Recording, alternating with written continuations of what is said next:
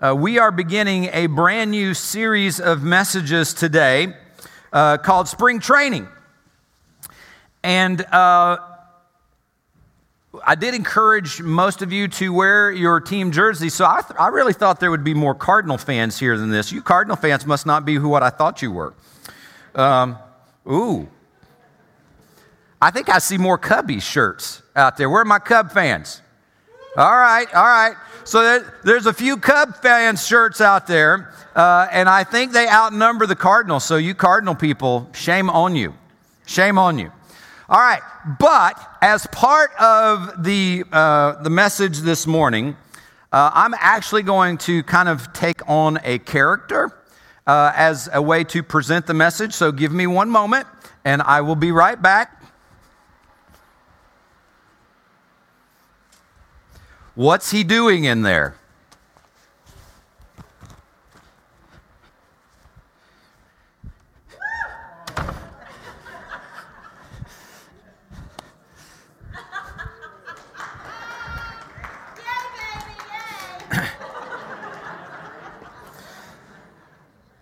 I think uh, I think this is kind of brave, don't you?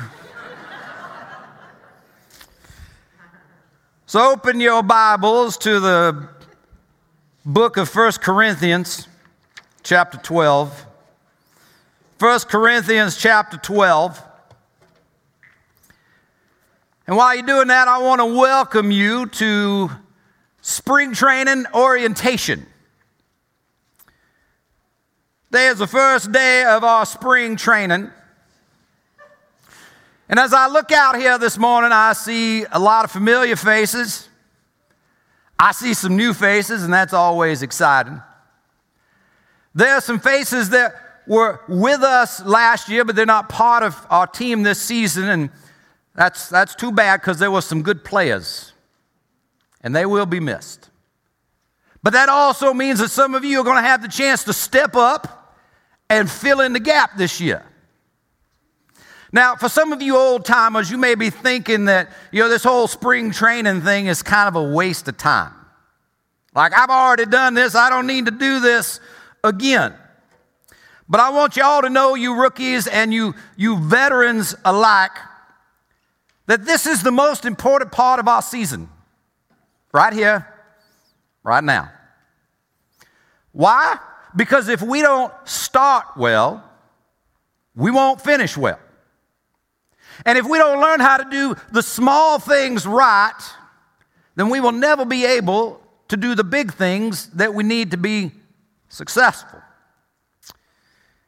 So, whether you've been through this 20 times or if this is your first time through spring training, doesn't matter because it's just as important.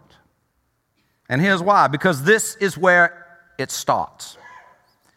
This is, this is where we begin our journey together, and this is where we make sure that we're all on the same page, for the same reason, at the same time, with the same goal in mind. Everything, and I do mean everything that happens from this point forward, is about what is best for the team. Why do I say that? Because this is it's not about you. It's not about you. We don't take anything personal here because it's not about you. It's not about your stats. It's not about whether you're going to make the Hall of Fame or not. It's about what can you do to contribute to the success of this team. And whatever you way you serve this team best, that's what we're going to ask of you during the course of this season. So, I want to give all of you this morning an overview of what we're going to do during spring training. And I'm going to start with why we're here. We're going to start with what are our goals? As a team, what are our goals for this year? Well, our goal, first of all, is to win our division. And then after we win our division, our goal is to win the league championship.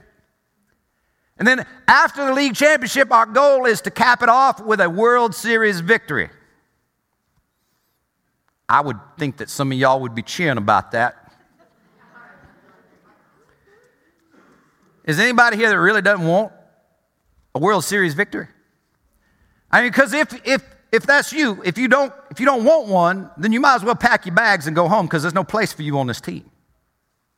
Because we devote an enormous amount of time and resources and effort and energy and strategic planning in order to accomplish that goal. Now, we don't accomplish it every year, obviously, but we're more successful at it than most. And if that's not what you want, if, if, if that's not what we want, then we're just wasting our time here, even with spring training. If you don't want it as a personal player, then you're wasting my time as your coach and you're wasting the time of your teammates. Why is that? Because we cannot get anywhere if we're all headed in different directions. We have to have the same focus. We have to have the same dream. We have to have the same goal in mind that motivates us and drives us toward a common cause. So I just want to let you know today that if you came in here with your own agenda, then you won't fit here. You won't fit. But if you can lay your agenda down, if you can get on board with where we're headed and what we want to accomplish, then you may be able to contribute here. Lou Holtz, the great college football coach who last coached at the University of South Carolina Gamecocks, a fine institution, if I do say so myself. Lou Holtz once said that it's hard to rock the boat when you're rowing. You know what he meant? He meant, in other words, if you're contributing to a, accomplishing the goals of the team, you won't be a distraction, you'll be an asset. So, what we're looking for here is a bunch of people that want the same thing, that have the same passion, the same desire. Herb Brooks, who coached the 1980 men's ice hockey team to the gold medal in the 1980 Olympics. When he was putting his team together, he said, I'm not looking for the best players, I'm looking for the right players. Now that's that's really good advice, but here on this team, there's another book that's been around for a long time that we believe in here, and it's been promoting common goals for the good of the team for longer than Lou Holtz and Herb Brooks have been around. It's called the Good Book. It's called the Bible. We, we believe it in on this team.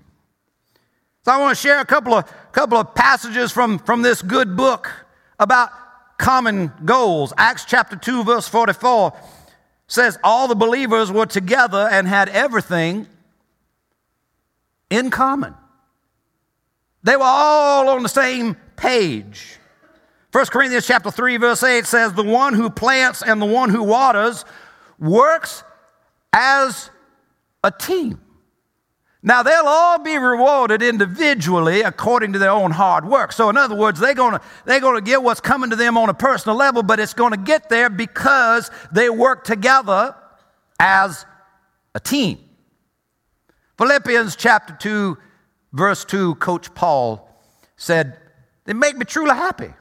He was writing to his team in Philippi. He said, Make me truly happy by agreeing wholeheartedly with each other, loving one another, and working together with one heart and purpose.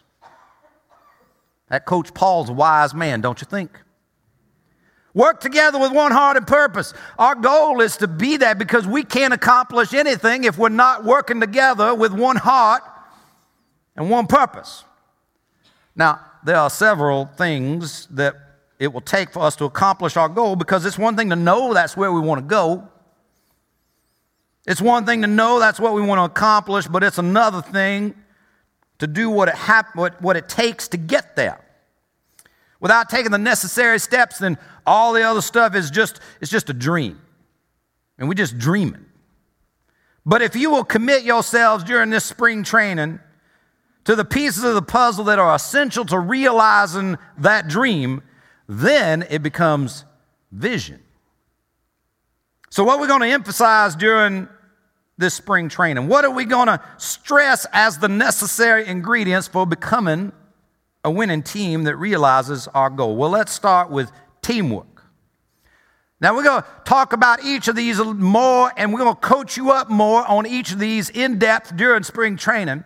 But I want to get you an idea of what's going to happen. Now, I got with me one of my favorite food items.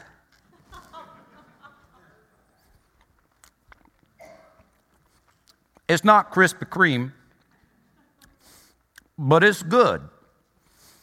Now, interesting thing happens when I'm hungry. I don't have to think about being hungry. Something in my body tells me, you hungry. You should eat something. I don't have to think about it. And I will tell you right now, your coach does not want to disobey his stomach. Evidence abounds. Never want to disobey my stomach. But really interesting, once I start eating, once I begin to eat and I obey my stomach, all sorts of things began happening, most of which I don't even have to think about those either. As I begin to, to eat, there are juices in my mouth that help me chew my food, which is good. And by the way, don't ever take a cinnamon challenge because that just sucks up all that juice in your mouth and it's just not good. Trust me. You rookies don't fall for that. You veterans, veterans here always trying to pull pranks on the rookies. Don't fall for that cinnamon thing. It's not good. But when I begin to eat, there are juices in my mouth that help me chew my food, but it also begins to help digest that food before I even swallow it. And once it gets into my body, there's a whole bunch of other things that happen that I don't have to think about either. And it begins to take everything that I ate and, and turn all of those nutrients into energy when I need it, where I need it, and how I need it. And when all is said and done, there's a whole lot of different parts of my body that have all contributed to making sure that I have all of those nutrients and turning them into useful energy for your coach. And even though my body is made up of a whole bunch of wildly different parts, they all work together to achieve one purpose. And that is my mission as your coach here is to help shape you and mold you into a unit that functions as one for the benefit of the whole. Now, can we just be honest for a second? See, not all of you can pitch. Now, some of you think you can pitch and you can't pitch, and we're going to find that out. Not all of you can hit as good as others. Not all of you can catch as good as others. In fact, I've watched some of your film. Some of you should have a middle name of error. Not all of you as fast as everybody else on this team. However, when we are all working together toward the same goal, we will all benefit together. You understand what I'm saying? See, there's not a single person here today that can win a game, much less a championship, by yourself. It takes all of us together. That's the only way that we will be successful. So I mentioned to you this, this book, the good book that talks about so many of these things. Let me, let me point one of these out to you. This is from a place in the good book called Romans chapter 12, verses 4 through 6. Now, this is not the same thing as the good book. This is something from the message, and there's a guy that took the, the good book and he sort of translated a little bit. But he says it in a way that I think helps you understand how we're supposed to come together as a team. This is what, this is what it says. In this way, we're like the various parts of a human body. Each part gets his meaning from the body as a whole, not the other way around. The body we're talking about is Christ's body of chosen people. Each of us finds our meaning and function as part of his body. But as a chopped off finger or cut off toe, we wouldn't amount to much, would we? So, since we find ourselves fashioned into all these excellently formed and marvelously functioned parts in Christ's body, then let's just go ahead and be what we were made to be without enviously or pridefully comparing ourselves with each other or trying to be something we're not. If you're not a pitcher, don't try to be a pitcher. If you're not a power hitter, don't try to be a power hitter. If you're not a base stealer, don't try to be a base stealer. Be the part that you are qualified and made out to be.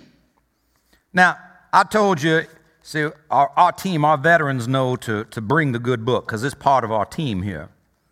So if you brought your good book, I told you to open it up to 1 Corinthians chapter 12.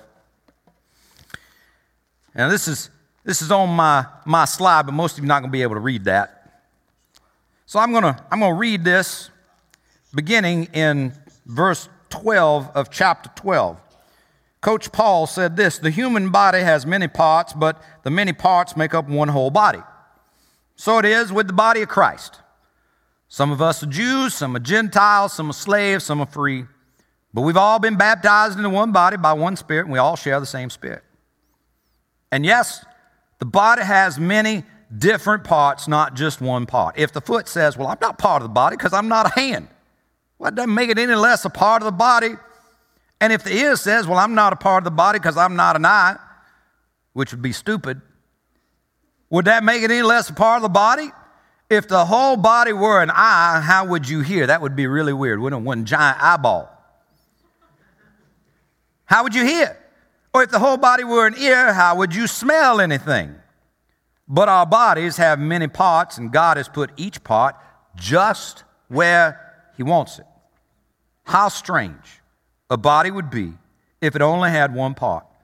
Yes, there are many parts, but only one body. The eye can never say to the hand, I don't need you. The head can't say to the feet, I don't need you. In fact, some parts of the body that seem the weakest and the least important are actually the most necessary. And the parts that we regard as less honorable are those that we clothe with the greatest care. And so we carefully protect those parts that should not be seen, while the more honorable parts do not require this special care. So God has put the body together such that extra honor and care are actually given to those parts that have less dignity. This makes for harmony among the members so that all the members care for each other. If one part suffers, all the parts suffer with it. And if one part is honored, all the parts are glad. All of you together are Christ's body, and each of you is a part of it. Do you understand what Coach Paul is saying there? So it doesn't matter if you think that your position is not as good or valuable as somebody else's position because it takes all the positions working together to make it all work. And if one part suffers, then the whole thing suffers. If one part experiences success, then the whole body experiences success together. We're in this together, team. And you got to understand that if we're going to have a season to accomplish our goals, we're going to have to be a team. We're either in it together or we're not in it at all. Teamwork. Teamwork. Another thing we're going to stress during the course of spring training is discipline. So, quick, let me ask you it's the bottom of the ninth. We're in the field, we're ahead by two runs. The bases by the other team have been loaded, and there is a bloop single into left field. Quick, which person grabs the ball? Who, who do they throw it to? Who catches it? And what do they do with it? What is the priority? Now, if you got to think about it, you're already too late. That's the point of discipline. Is that you react in a way that you've been trained to react, that you don't have to think about what you do. Let me give you a few definitions of discipline. It's training that's expected to produce a specific character or pattern of behavior, especially training that produces moral or mental improvement. You're not going to get better in any facet of your life unless you give yourself to the practice of discipline. It is controlled behavior resulting from disciplinary training which basically means some self control. Some of you got to learn how to control yourself. Because sometimes when you lose your self control, you not only cost yourself, you cost your team. Self control. It is to train by instruction and practice, again, especially to teach self control. Do you get the idea that you will never master discipline until you master self control? Has to be part of what you do on an individual level, which winds up impacting all of us together as a team. Now, let me tell you something. During the course of spring training, we're going to practice some drills over and over and over and over again. You're going to get sick of them. Now, do we do that to punish you? Do we do that because we're some sort of sick wackos? Well, maybe a little bit. But mostly we do it because in, sick, in crucial situations, you do not have time to think. You simply must react in the way that you have trained yourself to react ahead of time. That's discipline. It's not always pleasant, it's not always easy, but discipline is a critical ingredient in becoming a successful team and each of you to become the best that you can be as an individual. Because without it, you will fall far short of your potential. Potential is one of the saddest words in the American vocabulary because potential means that you could do something and you ain't done it yet. You will never live up to your potential without discipline. Without discipline, we will make critical mistakes when we can least afford them. You will learn to do things without even thinking because you have done them so many times. You will enhance your skill level because you're driving yourself along with the help of your kind and gentle coaches to do what you don't naturally want to do. The discipline as an individual combined with the discipline of a team will take us farther than we will ever go without it. Coach K Duke University, a great one of the greatest basketball coaches, college basketball coaches of all time. He said this He said, You hear, you forget. You see, and you remember. But you do, and you understand. And when you truly understand, that's when the basics become habitual. Roger Staubach, Hall of Fame quarterback for the Dallas Cowboys. He said that spectacular achievement is always preceded by unspectacular preparation. Spectacular achievement is always preceded by unspectacular preparation. You want to, you want to accomplish something, you want to achieve your goal, then you have to practice discipline when nobody cares but you and the rest of your team. All great performance and breakthroughs are the result of working through adversity, sacrifice, and suffering. Roger Bannister, who was the first human being to break a four minute mile, and there were people who thought that you could never do that. He said this In the joy of going all out, I forgot my pain. In the joy of going all out, I forgot my pain. The good book has a few things to say about this very subject. 1 Corinthians chapter 9, verses 26 and 27, Coach Paul said this. He said, So I run straight to the goal with purpose in every step. I'm not like a boxer who misses his punches.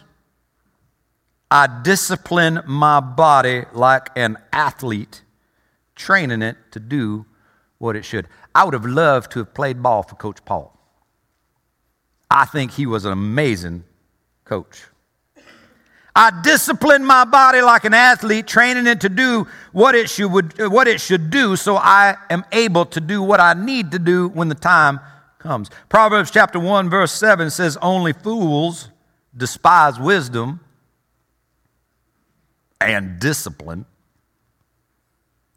Proverbs chapter 12, verse 1 says, To learn, you must love discipline. Now, I wouldn't be surprised if we got a few old timers and maybe even some rookies. You're not too crazy about the idea of discipline, but you're going to learn to love it. If you want to be a part of a team that reaches success, you better learn to love discipline because it is stupid to hate correction. And we're going to let you know. Hebrews chapter 12, verse 11 says, No discipline is enjoyable while it's happening, it's painful. See, the good book just tells the truth. It's painful, it's not fun. But afterward, there will be a quiet harvest of right living for those who are trained in this way. You will never have the outcome in your life at a personal level or at a team level if you do not learn to exercise self control by giving yourself to the development of discipline. We're also going to talk a lot about sacrifice. Let me give you a situation. We're run one run down in the ninth inning. We got a runner on first base with one out. The batter at the plate is our leading home run hitter, but he's also our leading strikeout king. His batting average is 290, which is pretty good. But what is the right play?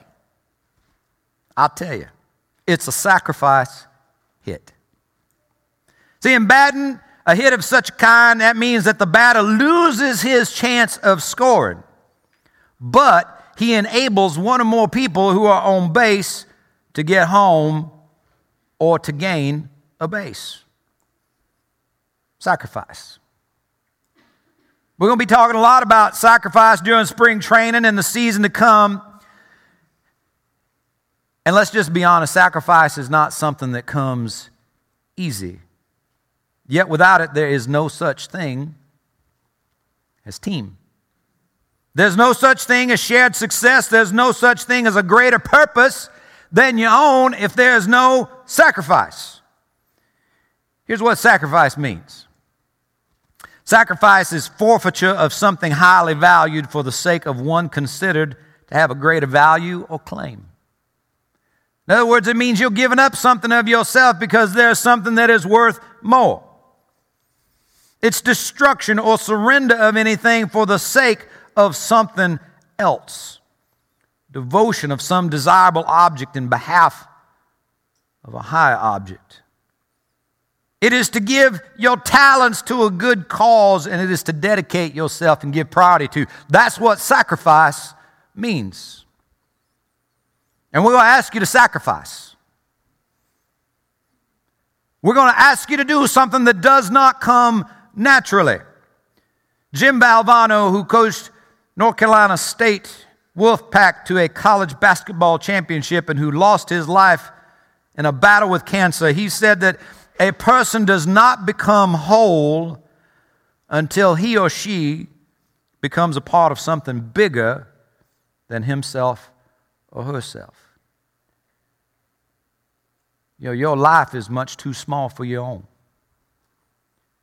You want to know what living is about? You got to sacrifice yourself to the cause of something greater than yourself.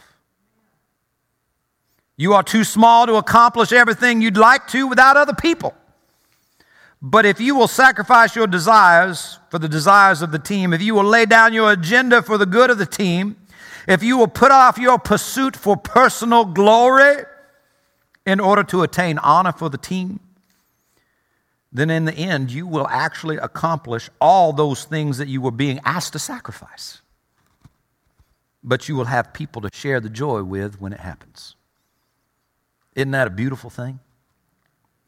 The good book says a few things about sacrifice too. In 1 Corinthians chapter 10 verse 24 says, "Don't think only of your own good. Think of other Christians what's best for them. 1 Peter chapter 4 verse 10 says each one of you should use whatever gift he has received to serve others. Not yourself, don't serve yourself, serve others. Philippians chapter 2 verse 3 through 6 says don't be selfish. Don't live to make a good impression on others. Be humble, thinking of others as better than yourself. Don't only think about your own affairs, but be interested in others too and what they're doing. Your attitude, he goes on to say, should be like Christ Jesus, who didn't think too much of himself, but decided to take on the form of a person and be sacrificed for your good. Hebrews chapter 13 says, Don't forget to do good and to share what you have with those in need, for such sacrifices very pleasing to God. See, it is your natural instinct to want to take care of yourself, to want to make sure that you get what you need to get your part of this. But I promise you, you will get your part and more if you will sacrifice your agenda and your preferences for the good of the team, because then we'll all get there together and you'll have somebody to enjoy it with. One last thing we're going to focus on during spring training, we're going to talk about care. Now, let me just be very frank. Scoring runs is important, it counts but it doesn't count as much as the people who are scoring them. In the development of our team, care is crucial. It's as crucial as anything else that we do. I want you to care about each other as individuals. I want you to have empathy and compassion for each other on this team. I want you to care about each other's performance during the game because when you care about each other and about your purpose, then you're compelled to put your feelings into action. When you make a mistake, and trust me, all of you are going to make them.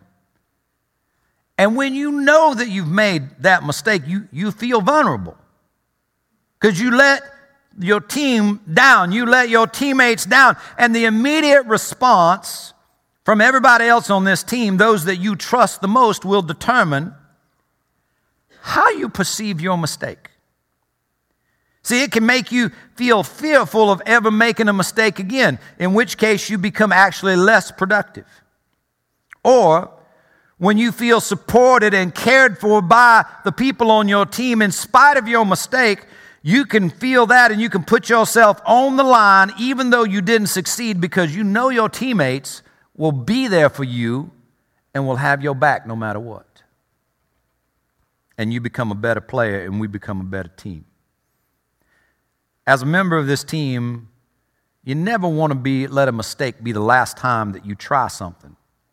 Caring for each other makes each other more confident. It's important that every person on this team knows that they have the unconditional support of everyone else because that will create an atmosphere that breeds success and gives everyone the confidence to try again. Care is developed by fostering individual friendships. That's going to happen in the clubhouse more than anything else. Here, here on this team, we have, we have clubhouse meetings that are kind of broke down by your age, and they happen every week at 9 o'clock on a Sunday morning. That's where you start to learn how to, how to care for each other and develop those friendships. And, and that means not only caring about how the team does on the field, but how they live off the field and taking the time to get to know each other as people really are. The Bible says a few things about this too. I'm going to give you just a few more verses to look at.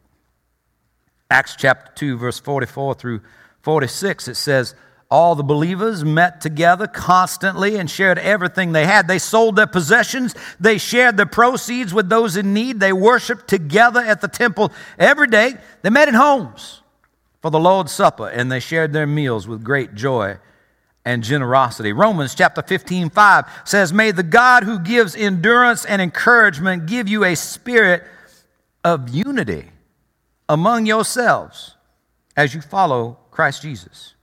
Galatians chapter 6, 2 tells us to share each other's troubles and problems. 1 Thessalonians 5 11 says, So encourage each other and build each other up, just as you are already doing. Hebrews chapter 3, verse 13 says, But encourage one another daily as long as it is called today. Hebrews chapter 10 says, Let us not give up meeting together as some are in the habit of doing, but let us encourage one another all the more as you see the day approaching.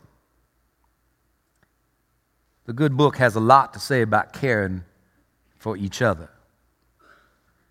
And we will never accomplish our group or our individual goals.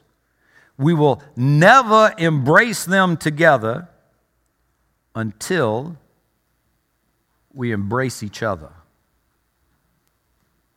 The level of care that we have for each other will be in direct proportion to our ability to achieve our goals. But in the end, whether we achieve those goals or not, we will have accomplished something truly valuable.